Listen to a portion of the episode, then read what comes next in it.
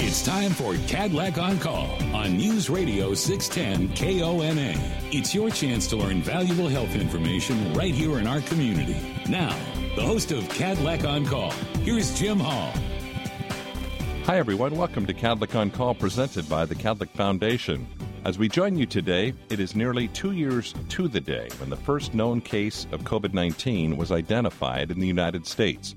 On January 20, 2020, caregivers at Providence Regional Medical Center in Everett began caring for a male patient who came to the hospital with symptoms that were determined to be caused by the coronavirus. Since that day, there have been more than 1 million COVID cases in the state of Washington, and 10,000 Washington residents have died, more than 850,000 COVID deaths across the United States. And now, two years later, the word is Omicron. We'll get you the very latest on the current state of COVID in just a moment, and later in the program, meet a motivated Richland High School basketball player who, along with her teammates, are joining forces to raise money and awareness for breast cancer screening. First, we'll go to the COVID Watch with Heather Hill at the Benton Franklin Health, Health District. And Heather, when you hear it's almost two years to the day since COVID found its foothold in our world, what goes through your mind? Oh my goodness, Jim, a lot goes through my mind. It's it's really hard to believe that we've been at this for for two years. You know, typically, public health is invisible as we go about our work, but um, certainly not when a pandemic hits. We're kind of thrust right out there into the forefront of everything. And you know, working in in public health, we expect that there's going to be pandemics, such as the 1918 flu. We knew one was going to arrive at some point in time, but we didn't know when or what organism would cause it. And and so here we are, um, two years into this coronavirus, this COVID 19 pandemic. And when I look back two years ago to when we first started talking about it on, on Kadlec on Call, so much has happened. We've learned so much over the over the two years. We realize, you know, some frustrations that we as a nation were really not as prepared as we should have been for this event to happen. But on the other hand, I'm I'm absolutely amazed at how scientists were able to use you know, the mRNA technology that had been in development for several decades already to, to create a vaccine so quickly, that is, you know, for me in my 38 years of public health, that is an amazing feat to see that happening. And then, you know, 10 years ago, we really didn't even have as good a science to do the genomic sequencing, which allows us to really look at the details of how this virus has changed over the last couple of years. And it gives scientists some idea of how to predict what it's going to do when it starts to get into the human population. And, you know, the example with Omicron, we were able to see around the world that it was arriving. And so we, we had a little bit of time to prepare the, the public that potential new um, variant was coming and could be problematic.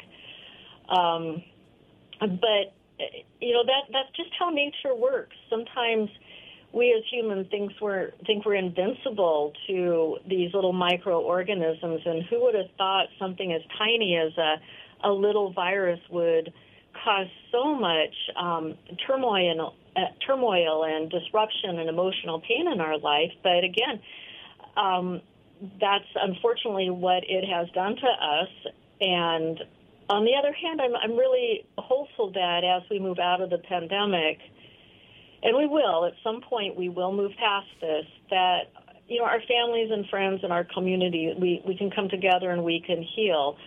We have a, a ways to go still with COVID, and we're certainly all very tired, but on the other hand, we're also a resilient community and I'm sure that we'll be able to take the lessons that we've learned over these two years and, and put them to good efforts in uh, improving a lot of our systems uh, across the nation and, and come out better in the long run and, and, and certainly be better prepared for the next pandemic that will come along because um, I guarantee you it will.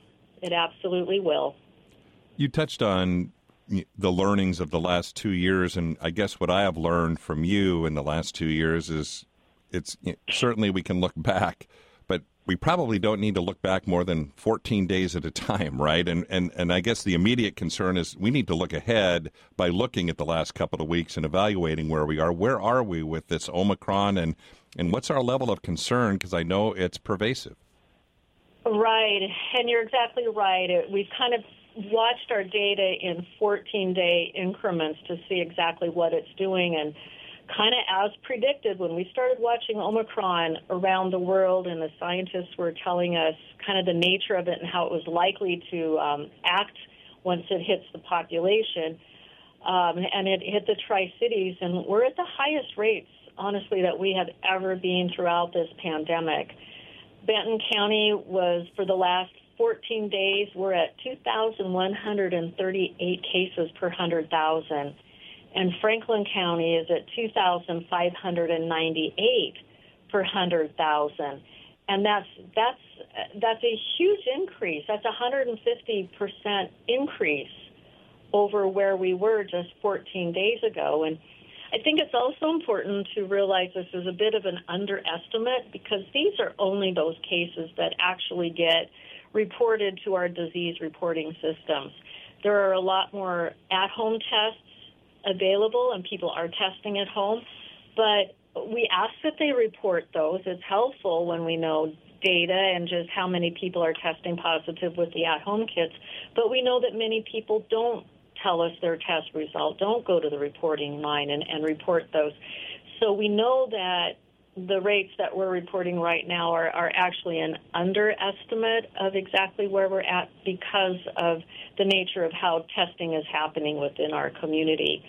Um, when we look at our, our testing sites, our CBC West and then the uh, Richland site, the walk up site, they too have seen such a significant increase in number of people coming in for testing. In uh, the last 14 days, CBC West alone tested nearly 12,000 people wow. with a 45% positivity rate. And it wasn't too long ago that we were excited to see our positivity rate drop below 10% finally. And here we are at 45%. And then the Richland site, uh, they completed over 3,300 tests in the last 14 days, and they too had a very high positivity rate of 40%. So, um, you know, data's been very interesting to watch over the two years. It's we've learned a lot. It, we've gotten a lot of guidance uh, from our scientists, um, but then we look forward. And again, where are we going with Omicron? We know it will burn itself out. It will probably, you know, COVID will come up with another variant. It's hard to predict exactly what it's going to look like, but I think at some point COVID will end up, you know, a seasonal endemic virus that uh, will settle into a routine with it, much like we have influenza over the years. But we honestly, at this moment, can't predict exactly when that's going to happen. To provide ad- additional uh, scope, I know the hospitalizations have gone up fairly significantly at Kadlec today. I believe the number had climbed over 70. Uh, the one part of part of that, the caveat that we've learned in the last few weeks with Omicron is is it's not necessarily hospitalized for COVID. It's those, yes, but there are also those that are that are testing positive uh, for when they're admitted for treatment on other matters. But but still, uh, high rates of hospitalization. You're you're exactly right, and you may be hospitalized for something other than COVID and find out you're COVID positive at the time of admission, but that's still a concern because you have COVID, and we don't know how it's going to act in your body, and so it it could be something inconsequential to your hospitalization, but unfortunately, it could develop into something very serious for you while you're hospitalized for another purpose visiting with Heather Hill at the Benton Franklin Health District. We have one more segment of her time. When we come back, I want to give a little get a little more detail on testing because I know that's so important and what people should do and where they can get tested, and also get a little more detail on where things stand with the younger population in particular in the schools. And we'll do that right after this. You're listening to Kadlec on Call on 610 KONA. This program provides general information only. Any comments or information presented are strictly for educational purposes. Kadlec and 610 KONA do not endorse any of the suggestions made by the presenter or callers. Now back to Kadlec on Call. Once again, Jim Hall. Welcome back to Kadlec on Call, presented by the Kadlec Foundation. We're visiting with Heather Hill at the Benton Franklin Health District. And Heather, it seems currently the key issue amidst uh, everything seems to be testing, and it remains in limited supply. What's your counsel for folks who need or want to get tested? You know, there are several reasons why you should go and get tested, and that's certainly risk of exposure. If you feel you've had an exposure or if you're having symptoms, those are definitely times when you should go get tested. And we have two very, very good um, sites, the CBC West site and then the Richland site. But there are also a lot of other providers around town, walk-in clinics, that are, are doing testing as well. Um, we have a list, a fairly thorough list on our website that you can look at. But what we find is when people get tested, um, and especially if they test positive, they really do start making those changes that are important not to spread to others. And it also gives you that opportunity to reach out to those people that you were around maybe a couple of days before you were ill and let them know, my goodness, I, I ended up testing positive. Uh, you need to be careful, watch for symptoms. And, you know, we, we talk about shame and stigma, and, you know, unfortunately, uh, COVID has also increased that aspect of, of who we are, and, and we don't want people to be afraid to talk about the fact that they ended up catching COVID because it, it, is, it happens, and you just need to be able to be comfortable in telling your friends, your family, there's a possibility you got exposed, so you need to get tested and watch for symptoms. That's how we stop the spread. But beyond that, um, there are a lot of those at-home test kits, those antigen, rapid antigen test kits, and they may not be as accurate as the PCR tests that you get when you go into typically one of these um, clinics like the walk-in clinic or the drive-up clinic, but they are still very accurate in detecting if the antigen or the virus is right there in your nose ready to be passed to somebody else. And unfortunately, over the last few weeks, as COVID, um, Omicron increased, so uh, did the use of these kits, and many, many places were running out of them. But the federal government just announced this week that they have available for um, delivery through the U.S. Postal Service. Every family can get four tests delivered to their house, and all they need to do is to go to www.covidtests gov. And I actually tried it out yesterday, and it required minimal information. I was literally done within less than a minute getting mine ordered in. And then they said they'll show up at your door through the U.S. mail in uh, 10 to 12 days later. So I encourage people get a few of those kits on hand and um, test when you really feel like, my goodness, have I been exposed? I'm starting to get symptomatic, and that will help guide you in how to conduct your life. And and what a lot of people do is if they know they're going to have a gathering with friends or family, hey, let's all just test before we get together, and that we we know at least those hours that we're spending together, we're much less likely to pass it on to each other. And, one of the other issues relative to that is is the way this Omicron is working its way through the employer community, the the employee community. Certainly, the healthcare sector. I know it's a huge area of concern all across the healthcare sector. I know where I work at Kadlec, that's a huge issue, as are virtually every other type of work source that that we all are involved in, whether it impacts us personally or someone in our household because it requires you to be off work what what should people do? Obviously, because it, it can, especially in the healthcare institutions and, and the schools that we're seeing inc- incredibly higher rates uh, recently. Uh, it's going to, if we don't stop, are we in danger of of really uh, damaging the system, whether it's healthcare, schools, or any other important essential operation? You know, unfortunately, that's what we've noticed with Omicron in particular. We've definitely seen a significant increase in the number of outbreaks we're following at local businesses. And um, certainly at the schools, again, not within the classroom necessarily, but certainly within extracurricular activities, sports, and whatnot, we're following a lot more outbreaks in, in those types of settings than we were, you know, a few weeks ago. And what that does is interrupt the workforce because we've heard definitely where employers have had to shut down, you know, whether it be a coffee shop, um, you know, typically a small business owner, when you start getting a number of your employees sick with Omicron um, COVID 19, then you end up shutting down, and, and that hits the pocketbook. That's your livelihood, and you have to close down because you don't have enough employees to do the job. That can be a, a very difficult thing to overcome. And then when we look at the schools, again, it's it's sick staff that most schools are worried about because if you do not have enough teachers, you do not have enough substitute teachers to cover for them, you cannot operate, operate a classroom safely.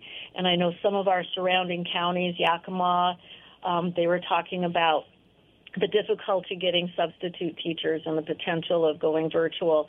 And I know some of our school districts are looking at uh, the substitute teacher population and do they have enough to keep our classrooms open safely. So it could be even um, not that a lot of students have Omicron, but when it hits the teachers and you've got your your staff out because they're sick, you cannot have a safe classroom environment. And then the only alternative really is to go virtual. But honestly, that's the last step anybody wants to have to do. And so it makes it even more important that we protect our kids so that they can protect our teachers so our schools can stay open. And I was going to say too, uh, whether it's whether it's the healthcare sector or not, uh, it, by all means, uh, you know, if you're a parent with your child and, and, someone in your household gets COVID, or you know, it's the you used to say this to me during the flu season: if you're sick, stay home. And I know that's been something that we have uh, tried to to get across during this, but that still applies, doesn't it?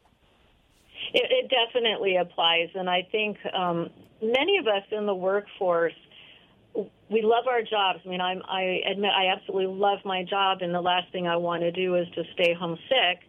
And there are many people who will just trudge through a work day, even though they're feeling a little bit ill. And we really don't advise they do that because it, it could definitely increase to the spread of, of COVID. And you may be mildly ill, but you don't know if the next person that catches it from you, we've said it time and time again, we cannot predict if it's going to cause something devastating in your body. And even if you had a milder form of COVID, we're finding that, you know, we talked about long hauler syndrome. You may have made it through COVID just fine at home and not needed hospitalization. But now that we've been at this for two years, we're starting to see some researchers looking at the effects on the brain, the effects on the heart, the effects on the neurological system in the long run, and realizing you may have gotten over the acute phase of it, but unfortunately, with this virus, like like some other viruses, it can cause some long-term effects within your body systems. We have just about a minute or a minute and a half of your time left. Uh, what is a takeaway message? There's so much to, ground to cover, but but I know the stuff that maybe would resonate the most with our listeners tonight. I, I think it's important. Things sound very devastating right now. Our case rates are very high. Um, I know we can get through this. We've done it before. It's going to take not just one of the tools in the toolkit, but it's going to take each of us using multiple tools. Our, our vaccination rates are unfortunately very, very low, and we need to get more and more people vaccinated. We also need people to, to take the science behind mask use seriously. There are well over you know hundreds of studies, scientifically based studies that prove that masks do work very well to prevent the spread of this virus and many other organisms too. And then using that social distancing, keep your group small and really work on testing before you gather as a group. Heather Hill with the Benton Franklin Health District, and I know probably the other piece of advice is that uh, yes, we understand Omicron does drop pretty uh, quickly, hopefully uh, when it does, but but we're not quite there yet. We still have a few more weeks uh, where we have to endure some of these uh, some of these rising cases. So, Heather Hill with the Benton Franklin Health District, thanks so much again for your time. For more information on where you can get tested and all the latest data, go to bfhd.wa.gov. Back with the second half of Kadlec on Call right after this. You're listening to Kadlec on Call on 610 KONA. This program is not a substitute for direct consultation with your own healthcare provider. Always consult your healthcare provider for your specific condition, especially if you have or suspect you may have a medical problem. Now back to Kadlec on Call. Here again, Jim Hall.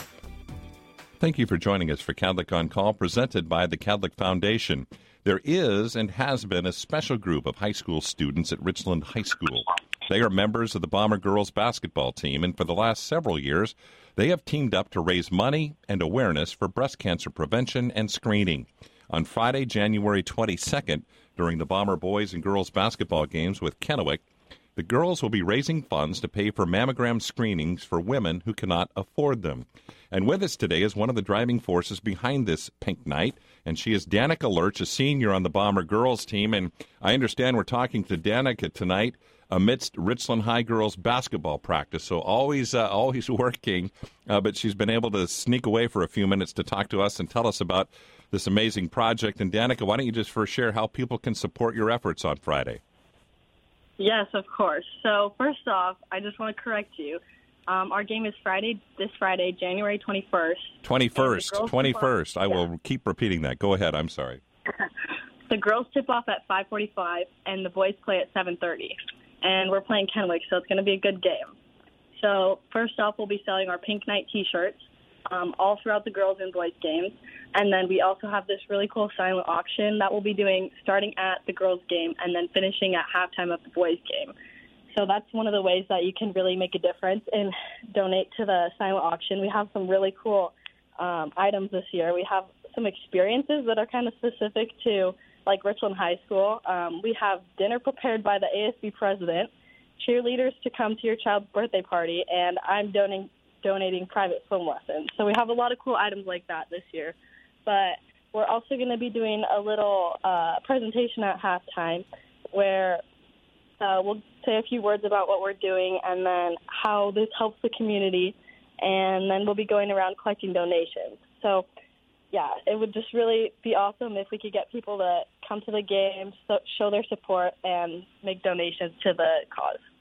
Now, you have a very personal reason for your involvement with this project, and I know that's uh, what your mom has has endured and is in, is enduring. Please share that uh, briefly with your with our listeners, if you would. Yeah. So, my mom was diagnosed with breast cancer when I was in second grade, and my sister was in kindergarten. So, I didn't really know a lot about the disease or what was going on, but I knew that there were people around me that cared about me and my family. So, like my grandparents would pick us up from school and we would have a Grammy and Papa day, or some of my friends' parents would bring us dinner. Um, and it was just really helpful to have that constant support. And then uh, she was cancer free for about 10 years. And then actually last January, so almost a year exactly to Friday, um, we found out that her cancer came back, meaning it was stage four. But we've really had that same support that we had before, kind of in different ways. Like, we don't like we don't really need dinner right now, but like we can tell that people like there's a lot of love and support from all of our family and friends. And I was going to say, uh, certainly uh, throughout your mom's ordeal, and I know she's just as active about this initiative as you are, right? Mm-hmm, she definitely is. Talk to me a little bit about. Um, I know this has gone on for a number of years. It, uh, this project even probably predated your uh, high school years with the Bomber girls basketball mm-hmm. team, but it was similar to that, right? It was other uh, people like you who had situations uh, similar to what your family dealt with with your mom's situation, right? So this is this is kind of a legacy project. Yeah, it totally is, and um, like I remember as a kid going to the Pink Night and getting excited for that, like when my mom was going through cancer. So it was kind of cool to like come to the high school and see that there were other people like supporting the cause that my mom was going through. And so to be able to step up into that position and maybe do the same thing for other younger kids or people around the community really means a lot to me. And I was going to say, I know your mom is an inspiration to you, and it impacted what she's mm-hmm. gone through obviously has impacted her directly, but it's also had an impact on on families. Talk a little bit about that, and especially as you touched on the fact that when she was first diagnosed, you were just a second grader. Mhm. Yeah, I really didn't know like what was going on. I knew it wasn't good, but like I didn't have a lot of information about like her situation. But like especially my sister and I, we really got closer because of that. And like now um, like I really consider her my best friend, and I think a lot of that roots back to like when we were younger and just had to kind of lean on each other a lot. So now back to Friday, the twenty first this mm-hmm. Friday. Mm-hmm. uh, but talk a little bit about you some very cool things that uh, I know it's these Richland bomber oriented, but uh, uh breast cancer and cancer in general affects uh, anybody, whether you're wearing green and gold or black and uh, black and orange or whatever school color that that impacts. And, and I'm sure you'd you'd welcome any and all contributions to support this mm-hmm. cause because after all, it, it, it might impact someone beyond someone just in Richland. Yeah, so the money that we raise will be donated to the Kadlec Mammogram Assistance Fund, which goes to help pay for mammograms for women who can't afford them. And that can really make a difference because uh, mammograms can detect cancer like years before you can feel them. And um, like you may not even know that something is wrong, but for women in need, like to have that paid for them and to be able to go in, that can affect the whole treatment plan. You can treat it more aggressively if you detect the cancer early. And that was something that really helped my mom. So to be able to like do that same thing, provide that for women in need, it really means a lot. And I know uh, your mom is such an inspiration to you, as you touched on, your family and your team, mm-hmm. I suppose, uh, remaining very active in your lives. And in this particular event, uh, maybe a message to your mom through our listeners. I'm I'm sure people listening to this uh, probably are are feeling extra extra attached to to the Bomber girls basketball team tonight. Mm-hmm. My mom is my biggest inspiration. She's the strongest woman I know. Um, I don't believe there's anything that she can't do, and I thought that 10 years ago, and I think that even more today. It's amazing. She blows my mind what how strong she is and everything that she goes through, and she still does everything every other mom does for us.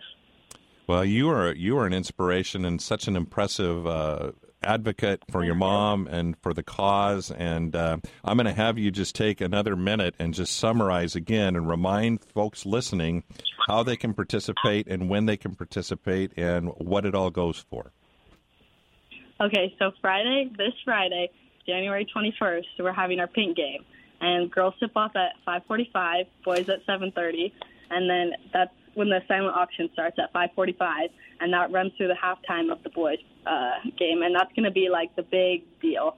And so you can come, make a donation, bid on some items, uh, buy a pink T-shirt. They're really cool. They say fight, and they have a little bomber cloud on the ribbon. And then make a donation at halftime. To come watch a good basketball game.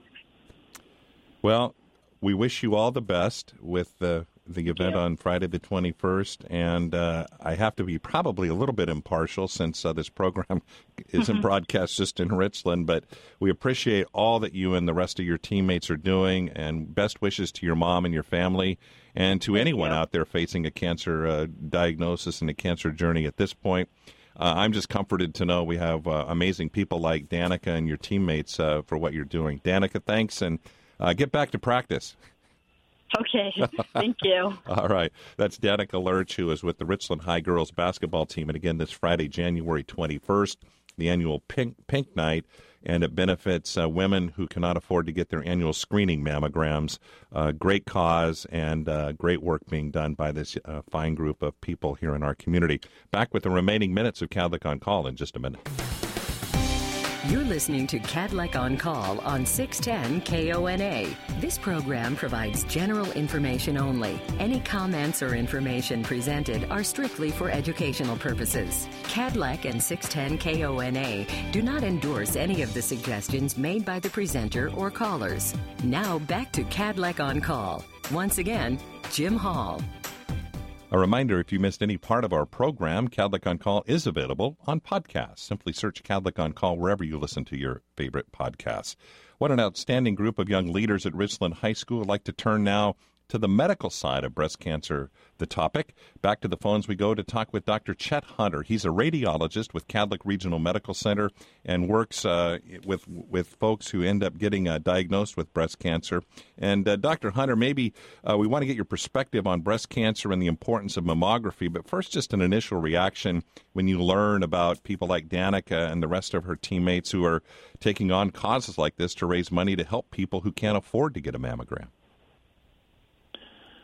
Well, I'm just so uh, humbled, and I just am so grateful to have such great young um, people out there trying to make a difference in the world. And it's it's it's great to see that they're striving because even the little steps they can do or what they can try to obtain, you know, if they can get one or two people to get an extra mammogram or or more, it could save lives. So um, I think they're making a difference, and I'm very um, impressed um, with people so young. I wasn't doing the same thing at their age, and so I wish I was. Yeah, it is very impressive. And, and, and we have a few minutes with you, and I appreciate you taking the time to be with us. But maybe a reminder to women about the importance of, of mammogram and, and certainly this cause and the fund that the Kadlec Foundation offers uh, goes to help uh, fund mammograms for women who can't afford them. But talk about the importance of that and it, and what what is the latest guidance uh, on when folks should be getting their mammograms? Yeah, um, I think one of the best things we can do for fighting breast cancer is to actually find breast cancer early or when it's small.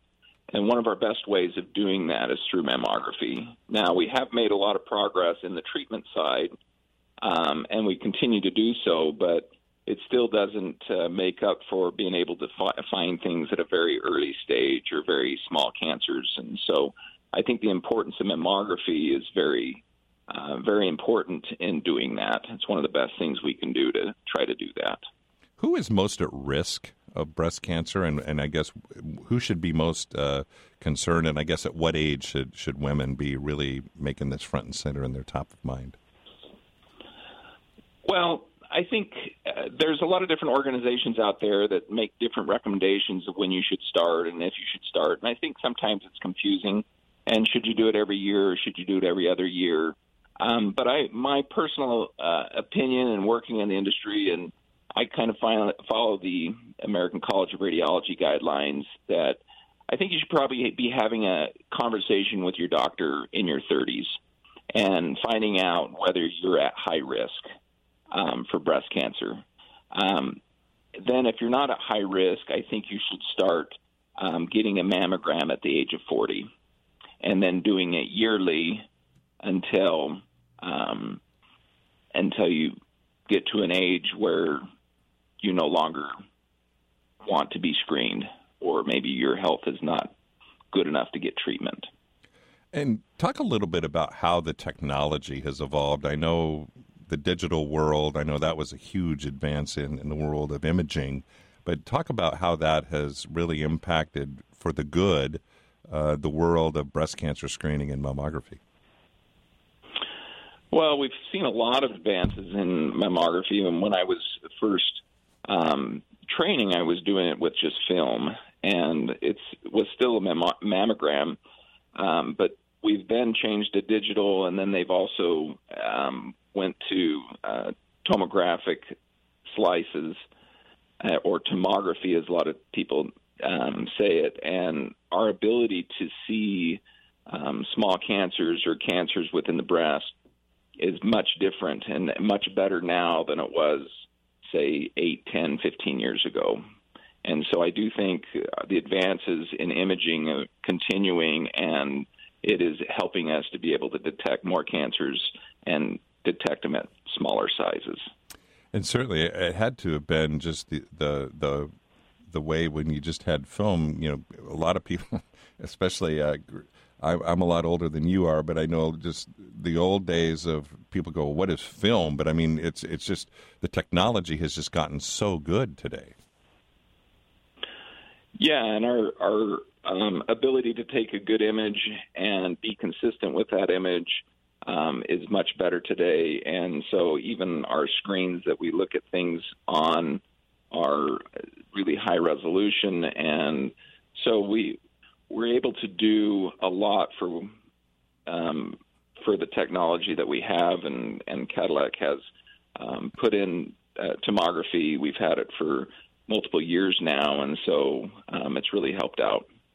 I was going to say just a, a, minute or so left of your time. I'd, I'd like to have you, if you would, certainly breast cancer awareness is at its height during the month of October, and and certainly I know with uh, you know with what the girls basketball team is doing, they play in the wintertime, and so in a way maybe re introducing the importance of it during this time. But maybe if you would, you know, we have to tie COVID to everything, but but has COVID impacted the, the world of imaging and the, and the world in, in which you work? Because I know obviously people have, have not been able to get the, the, the care when they need it at certain times or or when they need to be getting it. Yeah, COVID has had an effect on us. Um, we did have a slower October than we've typically had in years past. Um, I do like people making awareness of breast cancer at other times other than October because a lot of times October for us gets very, very busy and it's hard to get a slot to go get a mammogram. But other times of the year, we usually have more openings and more availabilities and more things to be able to serve the public. So I really like um, remembering it at other times and you know there is never a bad time even if it is october there's never a bad time to come and get a mammogram if you haven't had one um, in over a year. And i was going to say even even amidst covid maybe just a quick comment if you would just on the safety with that the, the the protocols that are in place that it's okay that you can you can go out and safely do that and venture out and get these exams Yes, um, the Kadlec's went to great lengths to try to make it as safe as possible, to try to um, make your interaction um, as less as possible with people, and also our techs. They do are they're they're trying to wear, wear all the equipment um, that they would need to to try to help make everybody safe. Um, I would say that if you are sick or you have a fever or something, that of course I'd wait till that's all over with before you come in. But if if you're feeling well, I think the environment is safe, and I think it's worth um, the risk to come in and to get a mammogram and to continue your um, screening uh, with mammography. Well, thanks for taking the time to be with us, Dr. Chet Hunter. And again, if you'd like to help out with the Richland High fundraiser this Friday, January 21st, it's happening during the Richland girls and boys basketball games against the Kennewick Lions. Again, a silent auction during the games, t shirts for sale, and an opportunity to donate on site. And again, the proceeds benefit the Kadlec Foundation Mammogram Assistance Fund. If you can't make the game but would like to financially support the work of the Kadlec Foundation, visit kadlec.org slash foundation and make an online contribution. Thanks for listening. We'll talk again next week.